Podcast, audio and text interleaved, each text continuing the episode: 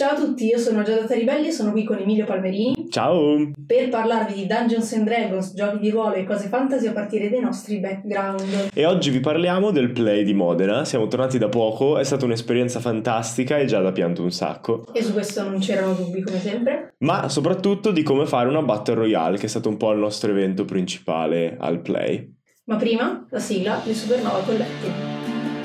Mentre salite i gradini della torre che scricchiola e geme sotto il peso dell'oro accumulato in secoli, sapete già che dovrete affrontare un drago. Ma questa volta sono due. e hanno un microfono.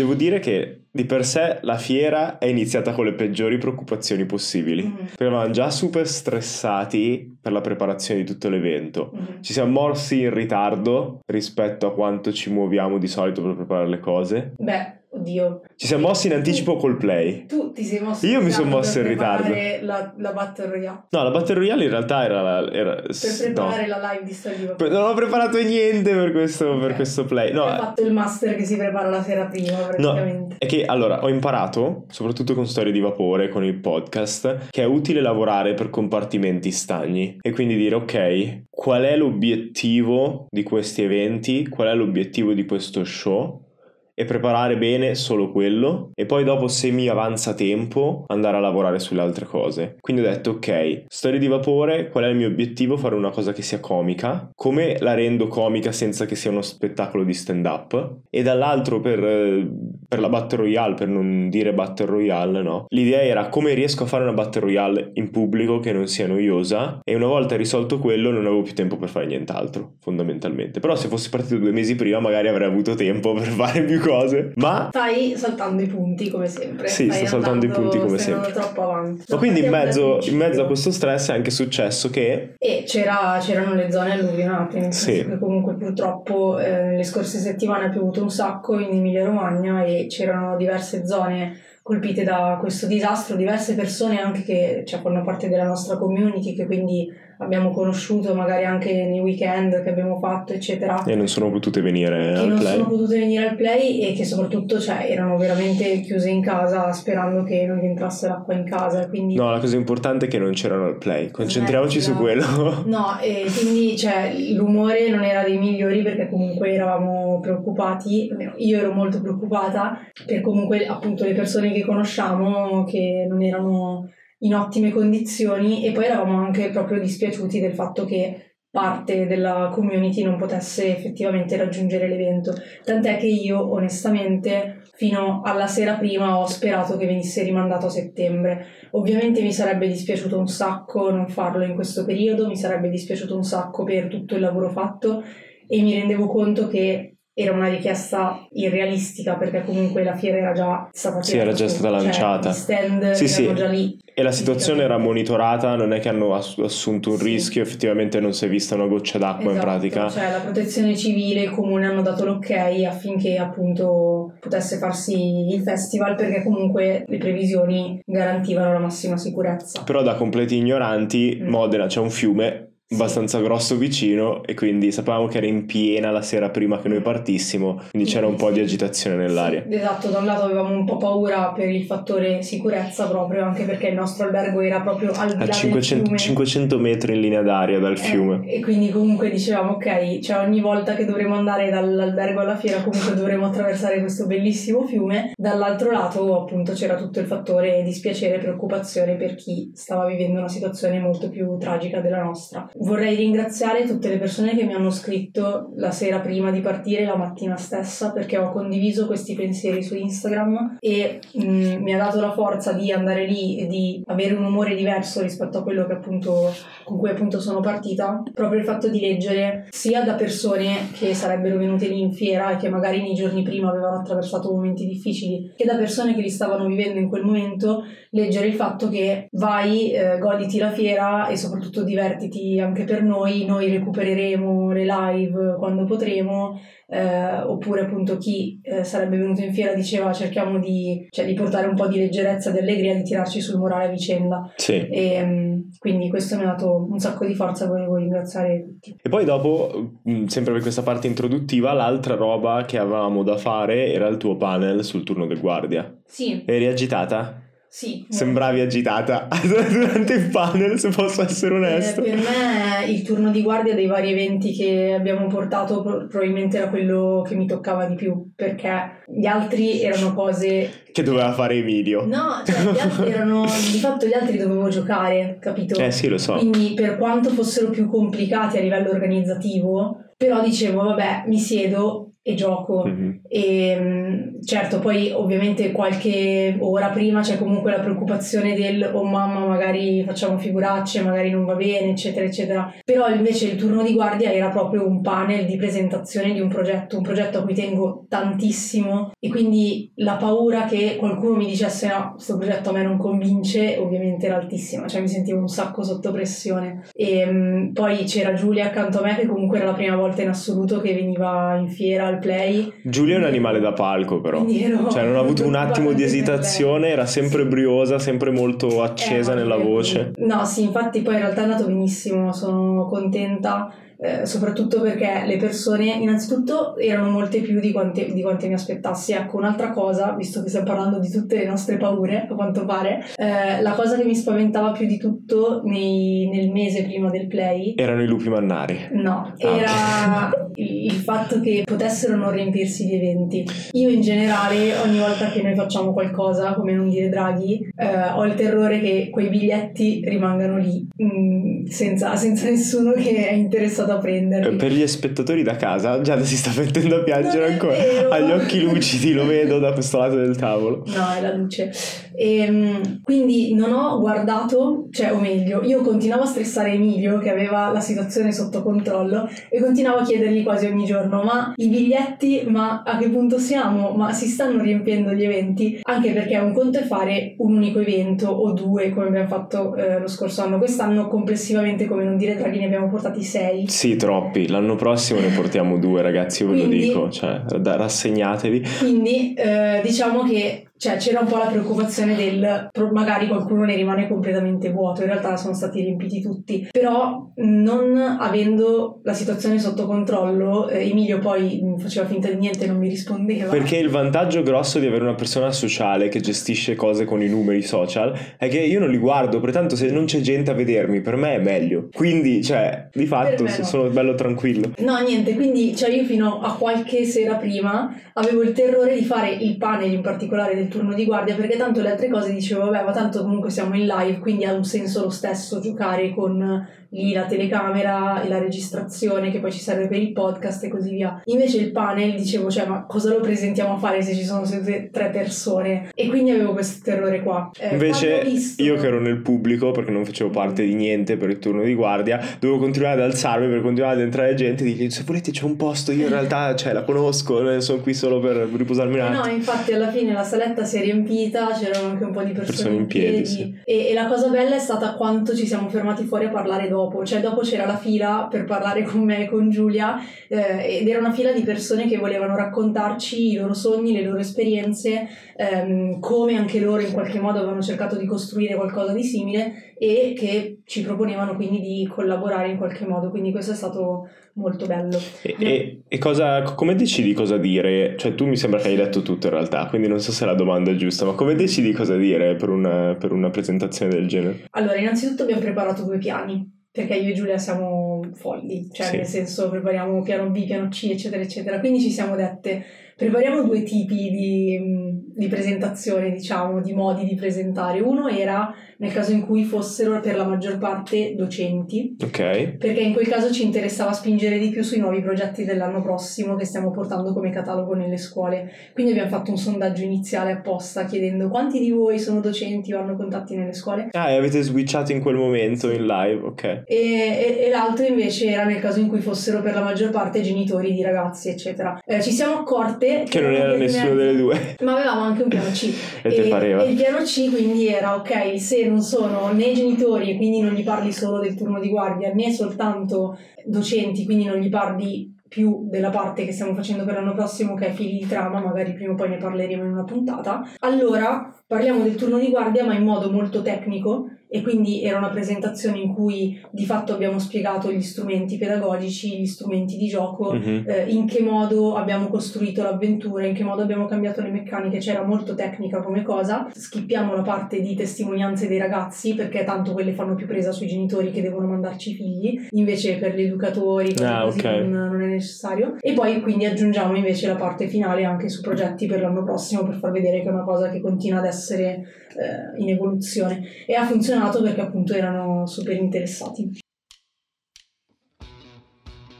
Ne approfitto per dirvi che abbiamo due campi estivi per ragazzi dai 14 ai 19 anni, uno in Puglia in un parco fighissimo, il parco Daunia, dormiremo sugli alberi, faremo tiro con l'arco, eh, passeggeremo sugli alberi e in tutto questo giocheremo di ruolo con una trama pensata apposta per la formazione Ah, no, ok. dei ragazzi. Ed è in Puglia dal 10 al 16 luglio. L'altro turno invece è dal 28 agosto al 3 settembre ed è in Val Tartano, in provincia di Sondrio, eh, in un rifugio in mezzo alle montagne, veramente fighissimo. In quel caso ci saranno anche delle escursioni oltre appunto a tutta la parte di formazione. Ve lo dico perché se avete eh, dei ragazzi interessati, Sì, studenti, ruolo, parenti, esatto, amici. chiunque tra i 14 e i 19 anni eh, vi invito a consigliare questa esperienza. Sponsorizzate, sponsorizzate.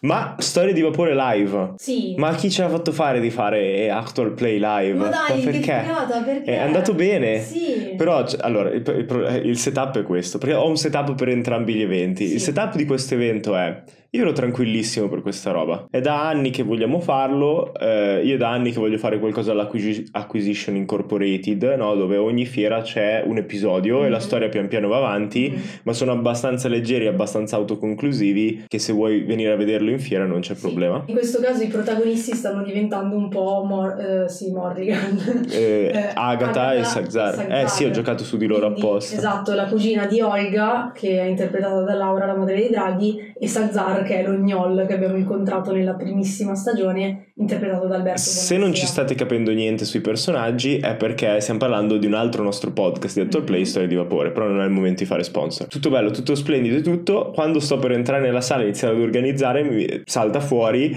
che Ciccio Lancia, Francesco Lancia di Dungeons and DJ, Mm. eh, ha fatto la stessa cosa quella mattina e tutti si sono sbellicati dal ridere. Mhm. E ho detto, cioè non c'era neanche so- sovrapposizione di pubblico, non è che dici il pubblico è andato a vedere Ciccio Lancia, adesso è quello che viene a vedere me, perché erano posti molto limitati in una saletta molto piccola. Però un po' di ansia di prestazione mi è venuta, no? Perché magari come Dungeon Master possiamo anche essere allo stesso livello, non lo so, non l'ho seguito Dungeons and DJ. Però sicuramente lui lo fa come mestiere, Mm. il DJ, il presentatore e così via. Ho detto no, que- questa è la fine. Invece alla fine, fortunatamente... Ci siamo sbellicati. Ci siamo sbellicati dal... Sì, ho tirato fuori il, il- come si dice, la punta di diamante del mio repertorio, che è il coboldo, che credo che sia la punta di diamante di qualsiasi Dungeon Master. E, e la gente mi ha detto dopo che aveva mal di pancia da quanto aveva riso per, Sì. tu- per tutto lo Ho show. visto più persone con le lacrime agli occhi. dalle Dalle risate, quindi- sì. E come si fa a fare una roba comica? Volevo tirare fuori un po' un insegnamento da, da- da questa cosa qui. Mi ricordo che ho visto un'intervista di Papa Perkins, Mhm. Chris Perkins, eh, uno dei lead designer di Critical Role.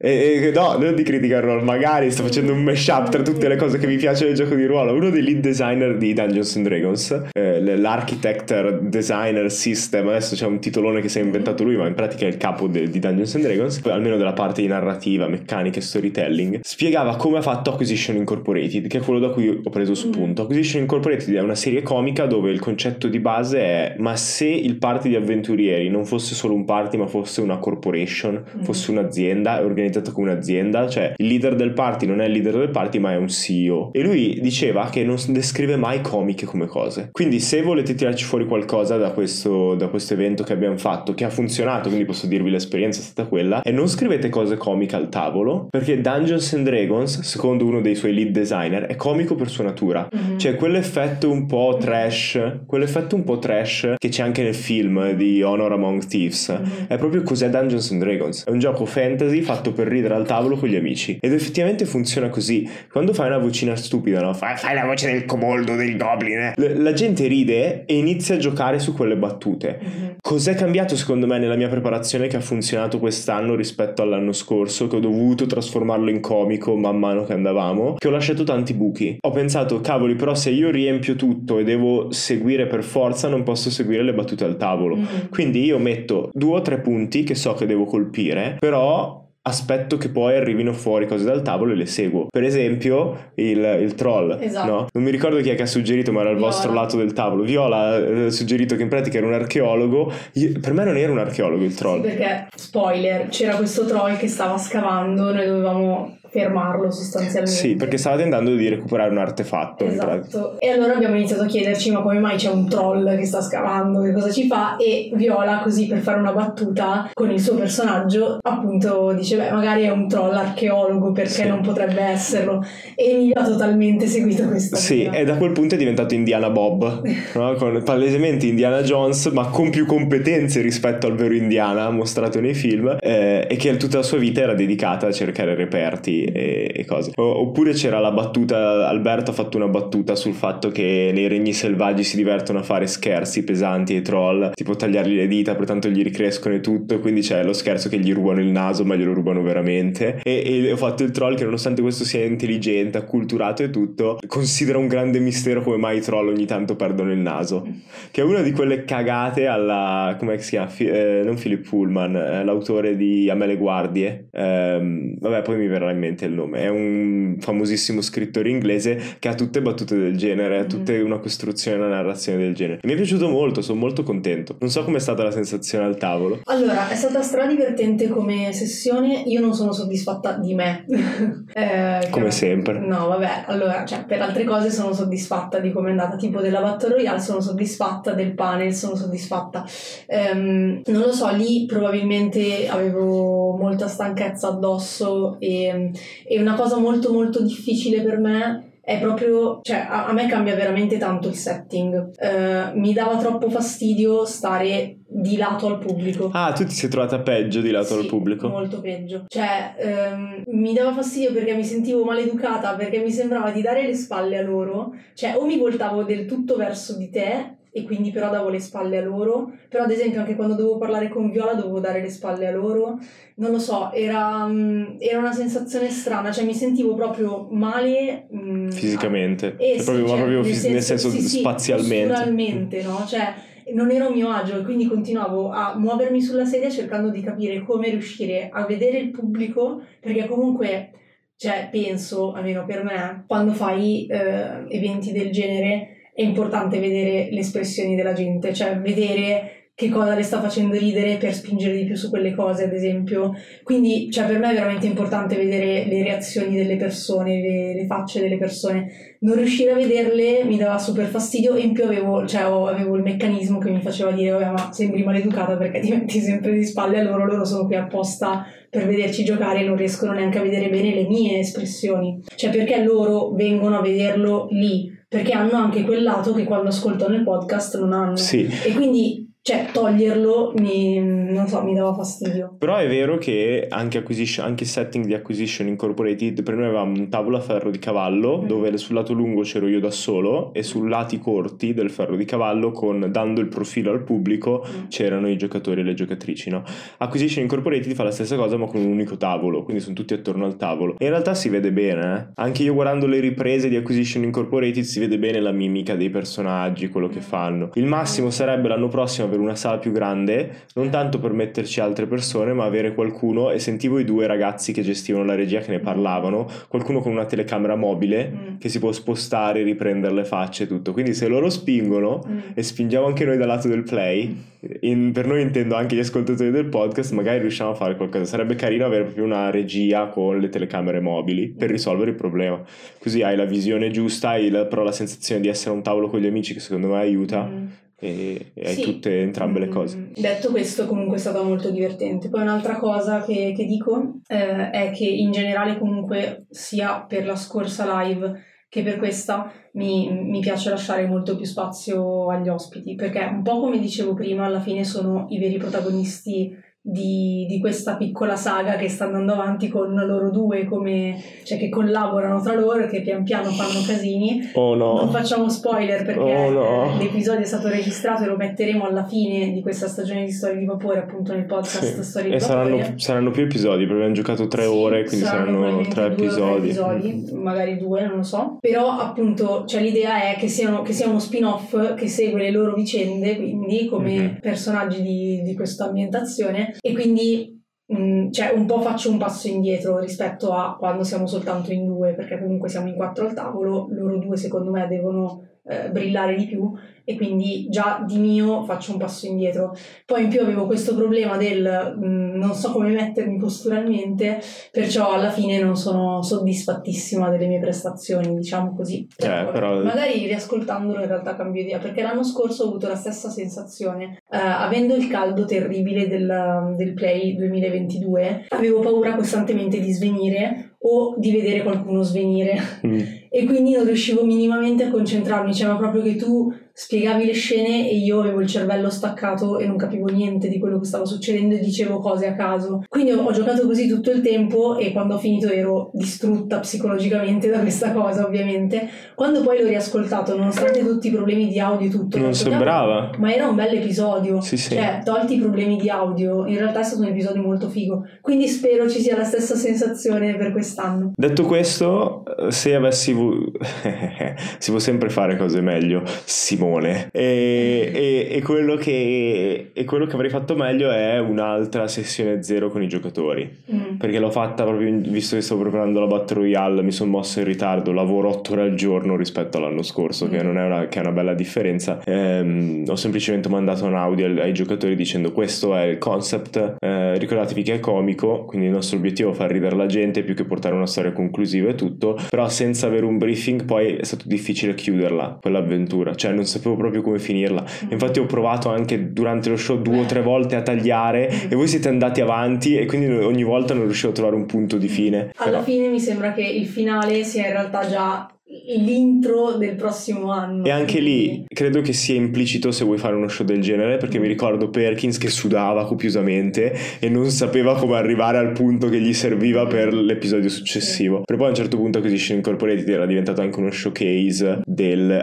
Pax durante le live, uno showcase di che cosa sarebbe uscito in Dungeons and Dragons Ok. l'anno dopo. Quindi ogni volta cambiava un'ambientazione, storie che non avevano né inizio né fine, perché una volta erano eh, nell'Averno, una volta erano eh, nel piano di Magic, una volta erano di qua e di là, si spostavano e avevano solo, solo un po' poco senso. Mm. Però di fatto se lo vedi una volta all'anno non ha neanche bisogno che Esatto. abbia questa grossa trama. Sì, Quindi direi che per l'anno prossimo abbiamo già eh, il soggetto, diciamo, della storia Sì. pronto.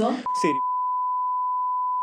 Non devi dirlo. Ah, non devo spoiler, dirlo, spoiler. Però è spoiler. Eh sì, vabbè, ma gli spoiler sono No. sopravvalutati dalla gente. Non eh. si dice. Non è Silenzio. come arrivi alla cosa, eh. cioè non è cosa, è come arrivi alla cosa. Viaggio prima della No, destinazione. smettila. allora, eh, quindi abbiamo già il soggetto, eh, saremo molto probabilmente lo stesso team. Il play ci ha già detto che, che va bene. Fate ciò che volete col nostro coso. Quindi, eh, puntiamo ad avere veramente una saletta un po' più grande, questo sì. Sì. Cioè che la saletta delle live non sia quella saletta minuscola, ma sia una saletta un po' più grande, sia per avere Ma sia più comodo per noi. in più che perché così è più comodo. per Sì, tutti. sì.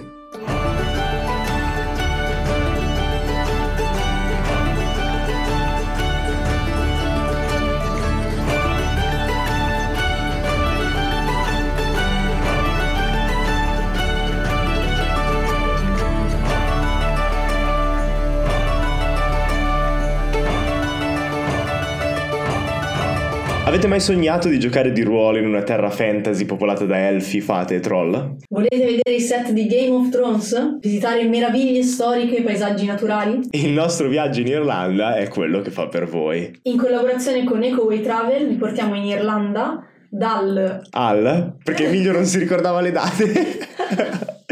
Se- dal 17 al 22 settembre. Se le ricorda così a memoria, ragazzi, io non so come sia possibile. E sai com'è? Devo prendere un aereo e partire. Vabbè, ma è utile io a- anch'io ho preso ferie, ma non mi ricordo. Vabbè, e in realtà per il momento io vi porto in Irlanda perché eh, per avere Emilio dobbiamo aver eh, 12 partecipanti. Quanti ne abbiamo ora al momento della Ora ne registrazione? abbiamo 6. Ok, quindi ce ne servono altri 6. Esatto. Se volete anche me lì. Esatto.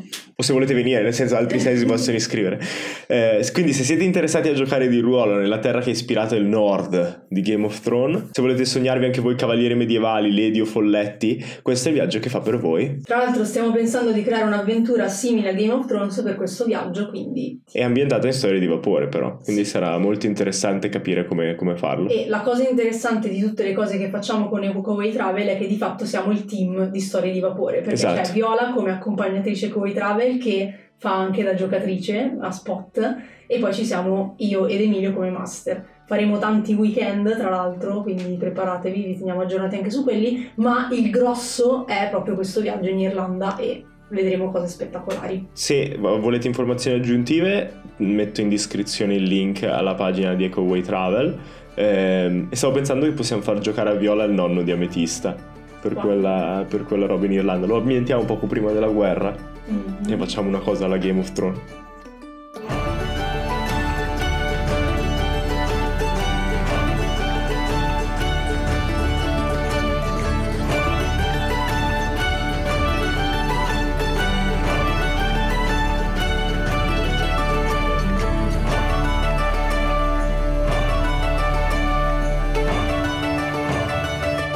Invece per il mio setup per la Battle Royale, il secondo setup di oggi, eh, quel maledetto di Zoltar, che fa tutto il carino, però non, non- non- non si trattiene No, a dare feedback alla gente, l'ho giustamente. tantissimo, infatti l'ho ringraziato post evento perché, mm, perché lui ci ha detto molto sinceramente Secondo me questa roba fa cagare. Eh, sì, non ha no, neanche. no, no, no, ha- è, è più educato di me. esattamente È così, molto più certo. educato di me. Certo, grazie. ha no, ha detto che comunque secondo lui, cioè che aveva i suoi dubbi che questa cosa poteva anche non funzionare, ma io condividevo i suoi dubbi e Anch'io. punto. L'unica che era convinta della cosa era Laura. Sì. Bisogna dargliene atto. Sì, Laura era sì. convintissima. Laura era convintissima, ma anche Alberto in realtà Mhm. e anche Fra, secondo me. Cioè, io e te siamo gli unici Io e due. te siamo i due scettici. Eh, i due scettici del gruppo. Io, io, te e Zoltar. No, però i, i dubbi di Zoltar erano rilevanti perché sappiamo che Dungeons and Dragons sta andando per la maggiore proprio per la parte di roleplay e le possibilità che dà nella recitazione. Mhm. Quindi fare uno spettacolo che è più simile a un EA Sports, un eSports, Mm. no?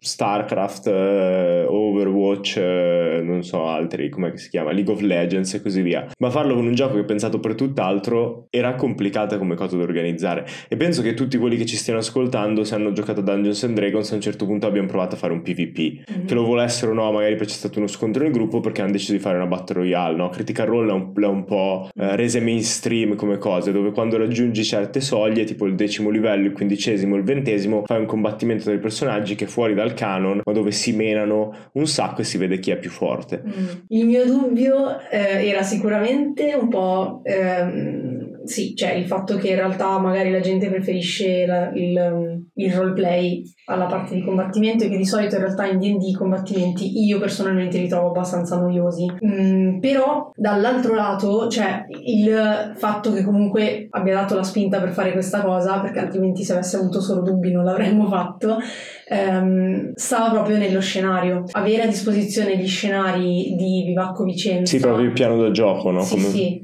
c'è il, lo scenico, quindi c'è proprio la, la- la taverna con poi tutto il bosco, cioè attorno con le va- vari altri edifici, eh, taverna tra l'altro scomponibile, fighissima. Sì, infatti, perché spieghiamo per chi non ha visto, avevamo una taverna gigante, completamente apribile, su più piani, con tutte le stanze, tutte le porte, tutto l'arredo, era proprio un setting che vedete in Critical Role, che vedete, non so se Luxastra ha usato cose del genere ogni Eh, sì. tanto, ma è proprio fatto veramente, Ideale, veramente sì. bene, ma tra l'altro fatto ad hoc, non era neanche una cosa precostruita come, non fatto ad hoc per noi, ma dico, non era una cosa come Dwarven Forge, che ha gli stessi muri, lo stesso setup, era proprio una cosa fatta da zero. Che ha vinto dei premi. Che l'altro. eh, fatta da Paolo eh, di, di Bivacco Vicenza, fenomenale, cioè Mhm. bellissima, decoratissima e così via. E- ma infatti tutto questo in realtà è nato proprio eh, da un'idea di Giacomo Scalzotto che ci segue di Vivacco Vicenza perché lo scorso play eh, ci dice passate poi dallo stand di Vivacco Vicenza che ho una proposta da farvi. Noi passiamo, vediamo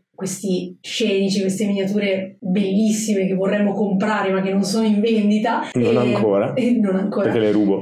E, e lui ci dice: eh, Mi piacerebbe l'anno prossimo fare qualcosa in collaborazione, quindi mh, pensare di portarle in un vostro show, visto che avete giocato Storie di Vapore dal vivo. E noi lì per lì ci pensiamo e diciamo: Boh, però alla fine, se dobbiamo fare una puntata di actual play, cioè il combattimento ti porta via un sacco di tempo.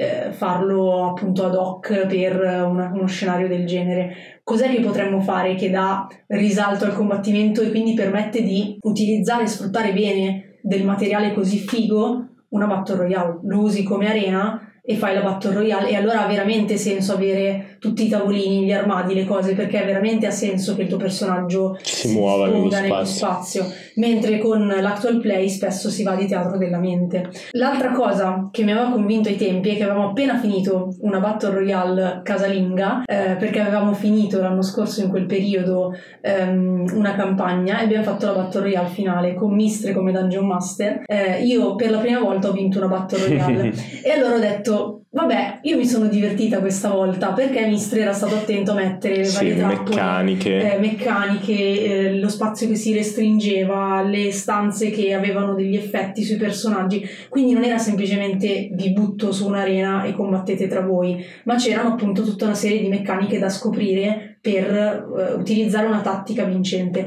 E ho detto, secondo me una cosa del genere può prendere le persone. E un'altra cosa che mi aveva dato quest'idea è il fatto che quando noi facciamo le nostre battle royale tra di noi, tra amici, spesso io le racconto. Cioè io inizio a fare la telecronaca praticamente dal mio Instagram, no? Quindi man mano fotografo la situazione o la filmo dicendo a che punto siamo. E la gente si prende benissimo. E quindi ho detto ma magari portarlo in live non è un'idea così stupida, cioè magari alla gente piace Può questa piacere. cosa. Sì. Effettivamente è stato così. Secondo me è molto interessante poi il modo in cui l'abbiamo fatto. Sì. Perché se posso darmi credito, l'idea di game design è stata veramente intelligente. Perché avevo il problema di dire: perfetto, ma se, pun- se faccio eh, la solita battle royale, che è tutti contro tutti, l'obiettivo è essere l'ultimo che rimane in piedi, Mhm. con un'area che si restringe progressivamente, punteranno ad uccidersi.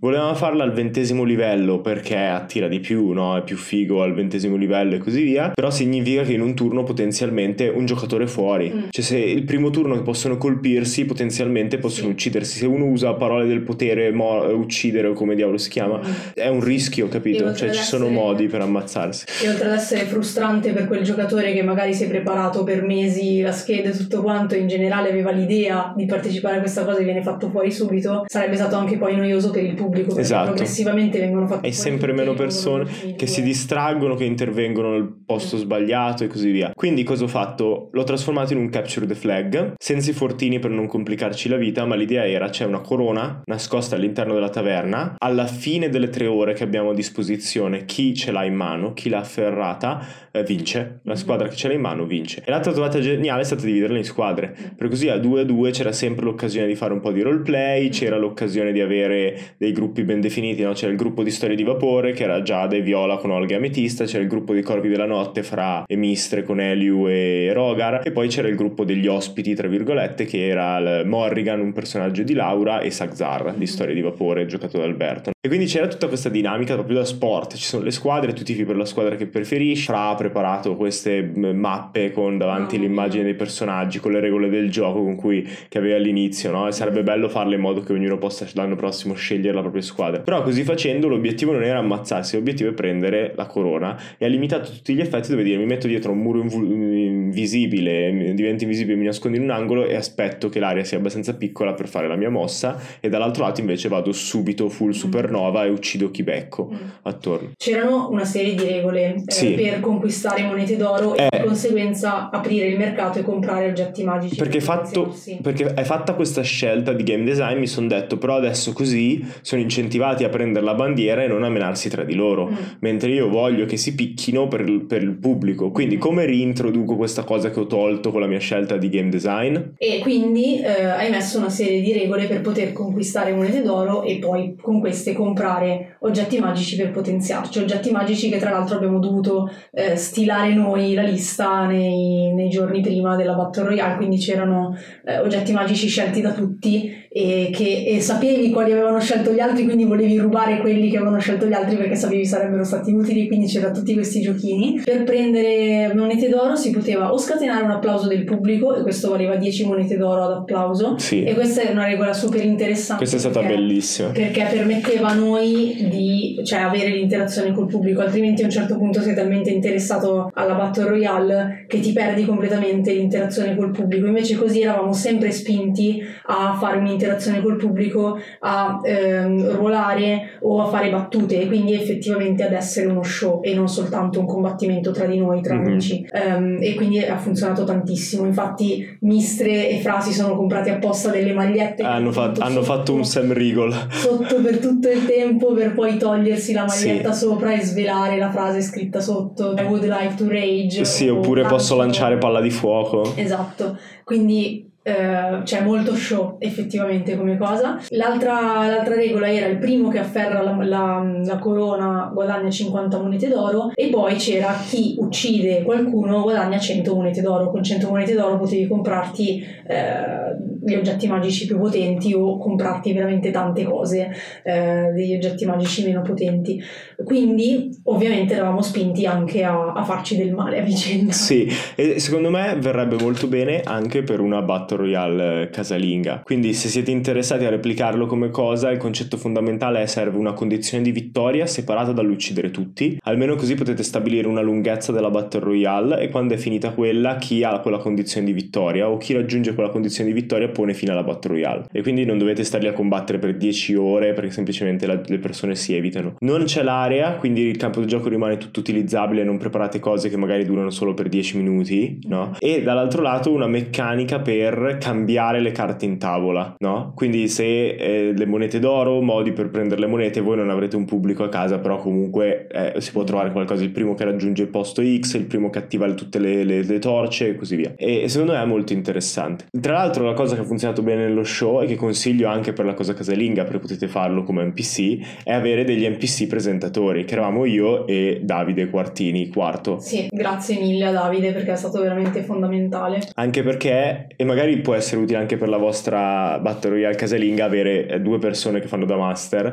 uno che si occupa dell'interazione, di fare gli NPC, no? di mettere un po' di roleplay nella Battle Royale, e l'altro che fa il dungeon master, perché c'era un momento in cui io stavo tentando di computare, ok, ma se ha lanciato sciame di meteore, a quel livello, le aree, vai a leggere le regole di sciame di mote- meteore, però non puoi ricordarti tutti gli incantesimi di un mago a livello 20, eh, dove colpisce, quanto danno fa, ma distrugge la taverna in cui sono, come si muove dietro agli angoli. Mentre pensavo tutto questo, Davide faceva lo, lo showman, e int- intervistava i giocatori o faceva battute al pubblico, chiedeva cose. Quindi anche quello ha funzionato molto bene. Quello che non ha funzionato sono le distanze. Mhm. Per noi non siamo abituati a giocare con una plancia di gioco e io ho ciccato le distanze per la prima ora e mezza di gioco, le ho fatte tutte troppo larghe. Infatti quando ho ristretto le distanze è andato tutto a meraviglia perché la gente riusciva a raggiungersi molto più in Sì, fretta. perché un'altra cosa è che ehm, per evitare comunque che, vista la regola del eh, 100 monete d'oro su uccidi qualcuno, per evitare che subito appena partiti ci ammazzassimo per guadagnare le monete d'oro perché così rimanevi l'unica squadra eh, con la possibilità di prendere la corona e avevi finito. Eh, un'altra cosa che, un'altra regola che è aggiunto è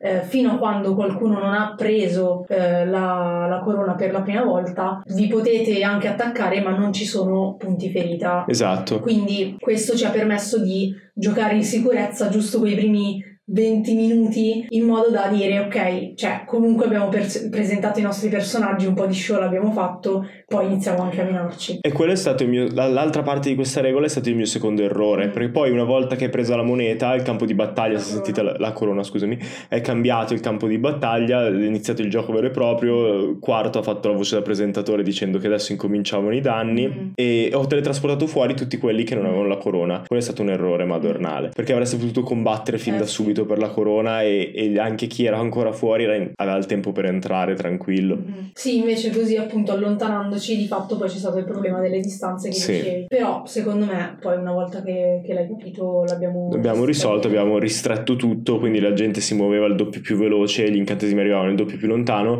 Tra l'altro come dinamica di gioco, cioè noi come presentatori abbiamo detto che le cose stanno diventando troppo noiose, quindi restringevamo il campo di Mm. battaglia che fa molto Hunger Games e Sì, ha sì. funzionato bene. Sì, sì, sì. E vabbè, per me non è mai stato un problema comunque perché con Olga sono un cecchino e, e Sì. sparavo da lontano. Dev- molto- sono quella che ha fatto più danni, Più danni di tutti. subito. E tra l'altro eravate le, le- le- le sfavorite Sì, palesemente, invece in realtà siete quelle che, che avevano quasi vinto. Fra ha dovuto usare desiderio per lanciare sciame di meteore per tirarvi giù entrambe e riuscire a prendere, ad avere un'occasione di prendere la corona. Sì, sì, sì, sì. Vabbè, comunque è stato, è stato molto interessante. L'anno prossimo ho già una nuova idea di game design. Mhm. È ancora un'idea, siamo a una settimana dal Beh, play. innanzitutto l'anno prossimo vorremmo riproporre l'evento con lo stesso team. Con lo stesso team, A esatto. meno che qualcuno non abbia ovviamente impegni. Sappiamo già che qualcuno potrebbe avere un altro impegno, ma ve lo annunceremo più avanti. Preparando il povero quarto prima, quindi cioè, ci prepariamo io e lui le frasi. improvvisare che io lo lascerei improvvisare. Ma quando, però- quando mi faceva i suoni del menu, Sì, che, che il menu compariva a mezz'aria, lui faceva ticin. Sì, sì, sì, no, fantastico. È stato bellissimo. Però no, ci prepariamo prima, così perché l'idea di questa Battle Royale di contorno come show è che era l'ultimo episodio di un reality show chiamato La Taverna degli Avventurieri. L'anno prossimo sarà la seconda stagione di questa Taverna degli Avventurieri, di questo reality show, e quello sarà l'ultimo episodio ancora. Ehm, quindi prepareremo meglio, visto che saranno personaggi generati apposta per questa cosa, magari giocheremo un po' di sessioni di questo reality tra di noi, giusto per Mhm. avere la sensazione dei personaggi, creare le squadre, quelle robe lì, e poi dopo andiamo con la Battle Royale alla sì, fine. possiamo anche registrarle in parte e metterle, Metterle, da qualche sì. parte. Cioè, l'idea però è di portare, cioè sia di prepararci meglio tra noi che di portare dei pezzettini di contenuto anche a chi verrà a seguirci in modo da presentare i personaggi prima, Sì. questa volta saranno personaggi generati apposta. Esatto, ed è una cosa di game design di cui parlavamo anche con Two Little Mice, no?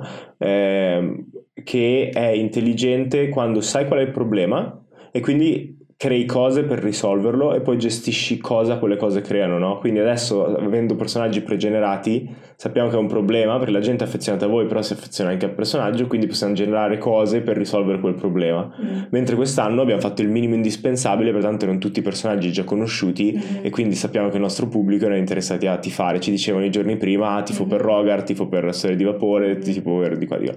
Quindi è molto interessante. La meccanica che penso di, di- di- di mettere, poi magari passiamo velocemente ai progetti, ai prodotti che ci sono interessati di più in questo play, è praticamente di fare alla Overwatch c'è un oggetto al centro della mappa divise in due squadre, non tre. La mappa è lunga e rettangolare e le squadre devono correre al centro, lo- lottare per l'oggetto e quando i personaggi vengono uccisi respawnano Ok. alla loro base e hanno un modo per tornare più in fretta con scorciatoie che hanno imparato nel- andando la prima volta e così via. Mm.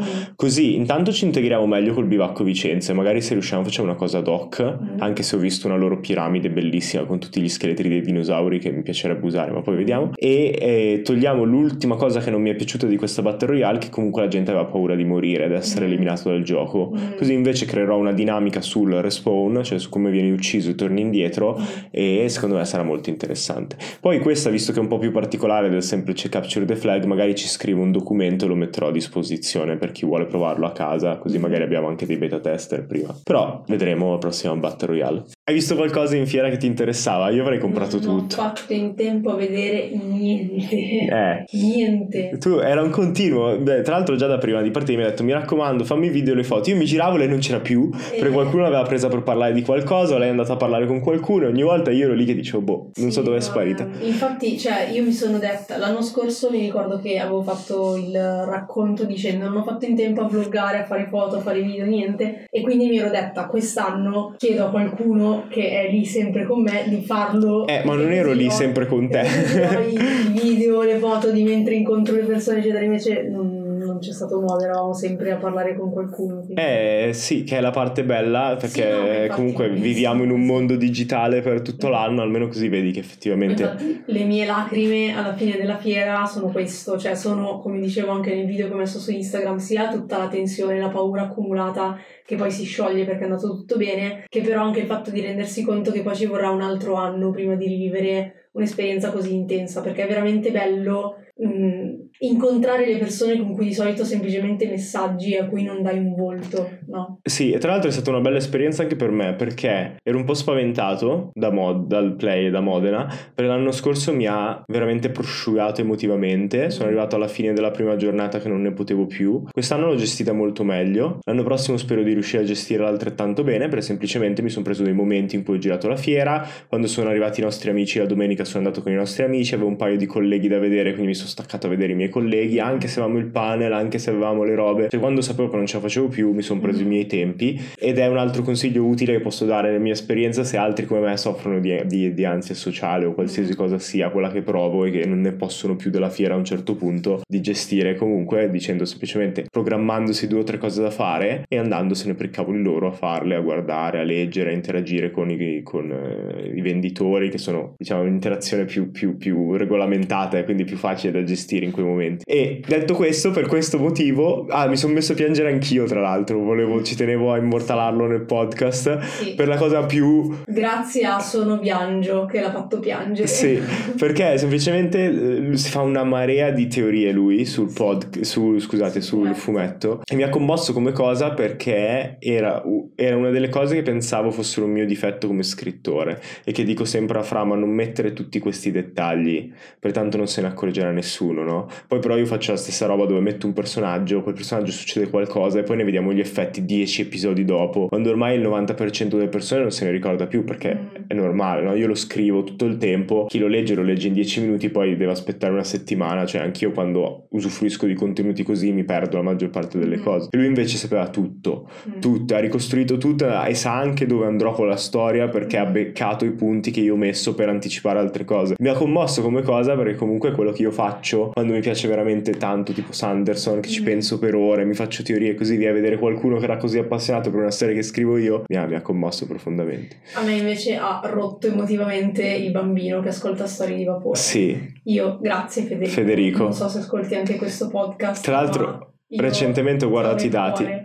Ho guardato i dati di, Mm. di, di storie di vapore così e non è l'unico, eh. C'è Sì, il lo 5% che è under 18 del Lo nostro so, pubblico, quindi so, questo è grazie a Enrica che abbiamo conosciuto a Capodanno perché ha fatto Capodanno con noi ed Ecoway, ha giocato per la prima volta di ruolo, si è appassionata tantissimo, ha iniziato ad ascoltare tutti i nostri podcast, sta facendo un progetto nella scuola media con i ragazzini e siccome devono imparare a masterare gli ha detto andate ad ascoltare storie di vapore e quindi ce li ha mandati tutti Sì. Cioè, e io stesso sono in crisi perché non è family friendly da un po' come cosa, eh, non so questi bambini No, come però faranno. comunque per me vedere Federico così emozionato nel vedere me e Viola e capire che eravamo Olga Ametista, cioè le voci che sente di solito, con in mano il nostro poster da firmare, cioè io eh, non lo so, penso che sia la cosa che mi ha emozionato di più di- in generale al mondo. Ma tornando sul, sul- sull'argomento sugli ultimi punti, ne parlo io allora. Co- Sì, cosa ho visto che mi è Cioè, piaciuto? io ho visto le persone, non ho visto le cose da comprare. Meno male che ci sono io, ragazzi, a farvi spendere soldi, Simone. Eh, allora, il gioco che ho comprato, tra l'altro, ne ho comprato solo uno perché ho avuto tempo mentale per decidermi a comprare solo quello, fondamentalmente. È Wonder Home, che è molto. Eh, molto molto bello. È un gioco che vuole recuperare le vibe dello studio Ghibli e che parla di viaggio eh, senza conflitto fisico. Eh, praticamente è un gioco tutto basato sul fatto che viaggi da una location all'altra e in ognuna di queste location fai qualcosa. È molto dolce, molto delicato, le illustrazioni sono favolose, quindi ve lo consiglio assolutamente. Poi lo porteremo in sidecast Sì. eh, nella prossima stagione, quindi arriverà. L'altra cosa che non ho fatto in tempo a comprare, che avevo già visto in inglese, che monitoravo da un po', è Band of Blades. Tra l'altro, sempre della stessa casa editrice, Grumpy Bear, di qui in Italia almeno, di Wonder Home. È molto figo, è un gioco Forge in the Dark. Mhm. Darks, quindi di, di- di Blaze in the Darks, Mm. basato sulle stesse meccaniche di gioco, ma parla solamente dell'ultima ritirata di questa legione che è stata sconfitta dai non morti, ha perso e deve tornare al suo forte prima di essere completamente annientata. Quindi è una storia di viaggio, ma parad- paradossalmente diametricalmente opposta rispetto a Wonder Home, no? Mm. È molto figo, cioè se, se vi piacciono quei vibe da un po' berserk, un po' sopravvivenza e così via, secondo me è molto interessante, prima o poi lo prenderò. Mentre invece un gioco in uscita, che poi ne parleremo nell'episodio apposta dei giochi in uscita del prossimo anno, è Wilder Fist, eh, che Pustorino ci parlava di, di un Mm. gioco del genere che stava Sì, inventando. che vorrebbe fare lui. Sì, e, e che questo è talmente simile che non ho ancora capito se lui ci stava dicendo un No, gioco che non ha ancora inventato, eh, però praticamente è un gioco dove puoi cacciare mostri e mangiarli, Mm. che era un po' quello che era l'idea iniziale di Storia di Vapore, poi non l'abbiamo mai più applicata, ma son- sono in-. Interessato a vedere se queste meccaniche mi piacciono per magari poi portare un one shot di Storia di Vapore ambientato con quelle, in quelle meccaniche per tornare all'idea originale di gente che eh, caccia i criptori per mangiarseli. E Sì, sarebbe molto comunque È divertente. comunque diverso da quello di cui parlava Claudio, che ha in mente di fare lui, perché in quel caso si tratta proprio di chef, che quindi poi hanno anche tutta la parte di preparazione. Eh, ma penso che anche questo, eh. Cioè, eh, per esempio, il- il pamphlet che mi hanno dato, eh, dietro alle ricette per fare le tigelle. Eh, quindi, cioè, penso sia molto legato, legato a questa cosa.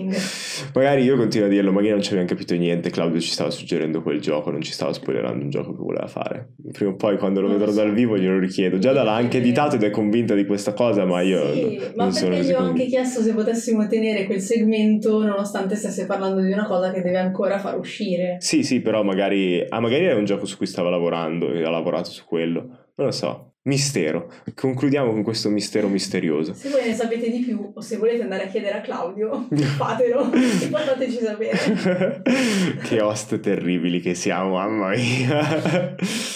Eh, beh, per oggi è tutto. Vi ricordiamo di seguirci sugli altri nostri due podcast perché domani esce un altro episodio di Sidecast, che è il nostro terzo podcast di Actual Play, su cui portiamo avventure brevi e autoconclusive. In particolare adesso sta uscendo Sangue d'acciaio, che qualcuno di voi potrebbe già aver ascoltato, ma usciranno le prime due stagioni e poi ad agosto uscirà la terza e l'ultima stagione, quindi potreste andare a riascoltarlo per rinfrescare la memoria. Invece il giovedì esce ogni due giovedì Storie di Vapore, il nostro secondo podcast, eh, sempre di Actual Play, dove invece giochiamo la campagna lunga di cui abbiamo parlato, tra l'altro, anche in questo episodio. Per l'episodio di oggi è tutto, se volete sostenerci condividete il podcast, se volete continuare la discussione fate un salto su Discord, ma soprattutto tornate ad ascoltarci lunedì prossimo perché Il lunedì non è mai stato così avventuroso.